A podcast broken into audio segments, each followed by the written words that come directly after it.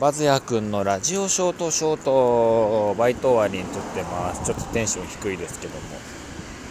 え、最近ですね。まあそのバイト以外にウーバーイーツ知ってますか皆さん？あの、東京に住んでる方は見たことあると思います、自転車とかバイクに大きいカバン背中に背負ってなんか配達してる人僕それやってるんですよ。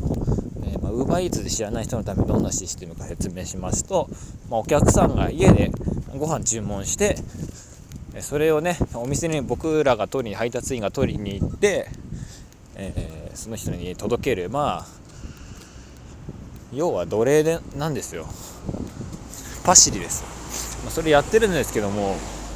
結構ねネットとか見ると全然稼げないみたいの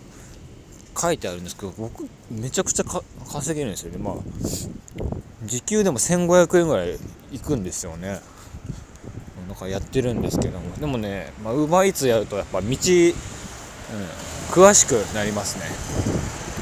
うん。東京の道がだいぶあこんな道でここつながるんだとかあの勉強になりました。あと新しいね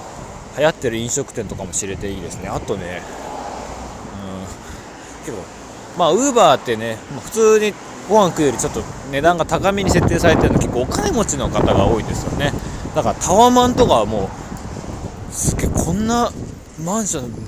大豪邸じゃんみたいなところに届けに行ったりとかですねそこに入るのがすごい楽しいですね。ウーバーイーツやってて1日まあ2時間3時間でねもう例えば家で帰ってきてご飯食べて今からやるかっつってオンにすればすぐできますし疲れたから帰りたいなと思ったらすぐやめれるし、まあ、大学生の人には結構おすすめだと思いますね。でなんだろう良くない点は A はね。あとまああまだいい点いいか。いい点はえー、あのまああんま人間関係とかも全くないですから。1人で基本やるんで、うん、だからちょっと1人でやるんで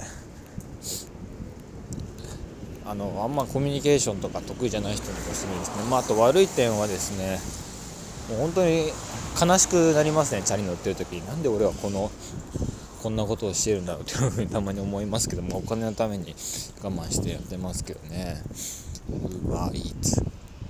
最近、まあ、今ちょっとまあ終わりかけてますけど花見の時期はねあの公園に行って届けなくちゃいけないんですよね、まあ、YouTube の広告とかで流れてるんですけど、